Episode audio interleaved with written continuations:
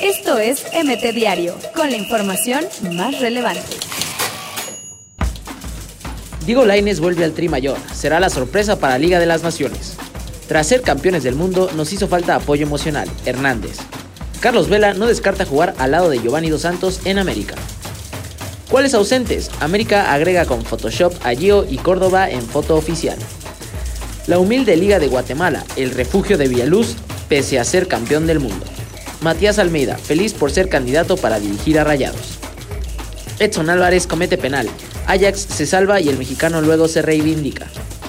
Sobreviviente del Copacoense logra su primer gol en la Brasileiro tras la tragedia del 2016. Chivas reconoce pena por goleada en el Clásico Nacional. Jorge Sampaoli, otro nombre que está en la lista de director técnicos de Rayados. Con Chucky Lozano en los 90 minutos, Napoli no fue contundente y empató con el Genk. Con doblete de Luis Suárez, el Barcelona remontó al Inter en Champions League. Fans del Napoli acosan y piden a reportera que muestre los senos. El legendario JC Chávez sale del retiro y se medirá al travieso Arce. León desea feliz cumpleaños al Kikín Fonseca con personaje de la era de hielo. Joao Malek entrena equipo de fútbol en prisión de Puenta Grande. México nunca jugará el quinto partido estando en CONCACAF. Klinsmann.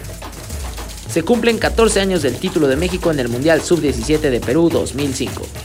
Golazo de Mané y centón de Van Liverpool venció en sufrido partidazo al Saintsbury.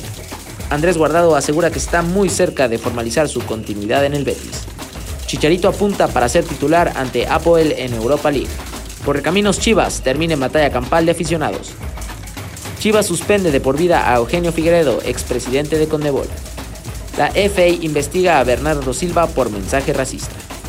Esto es MT Diario, con la información más relevante.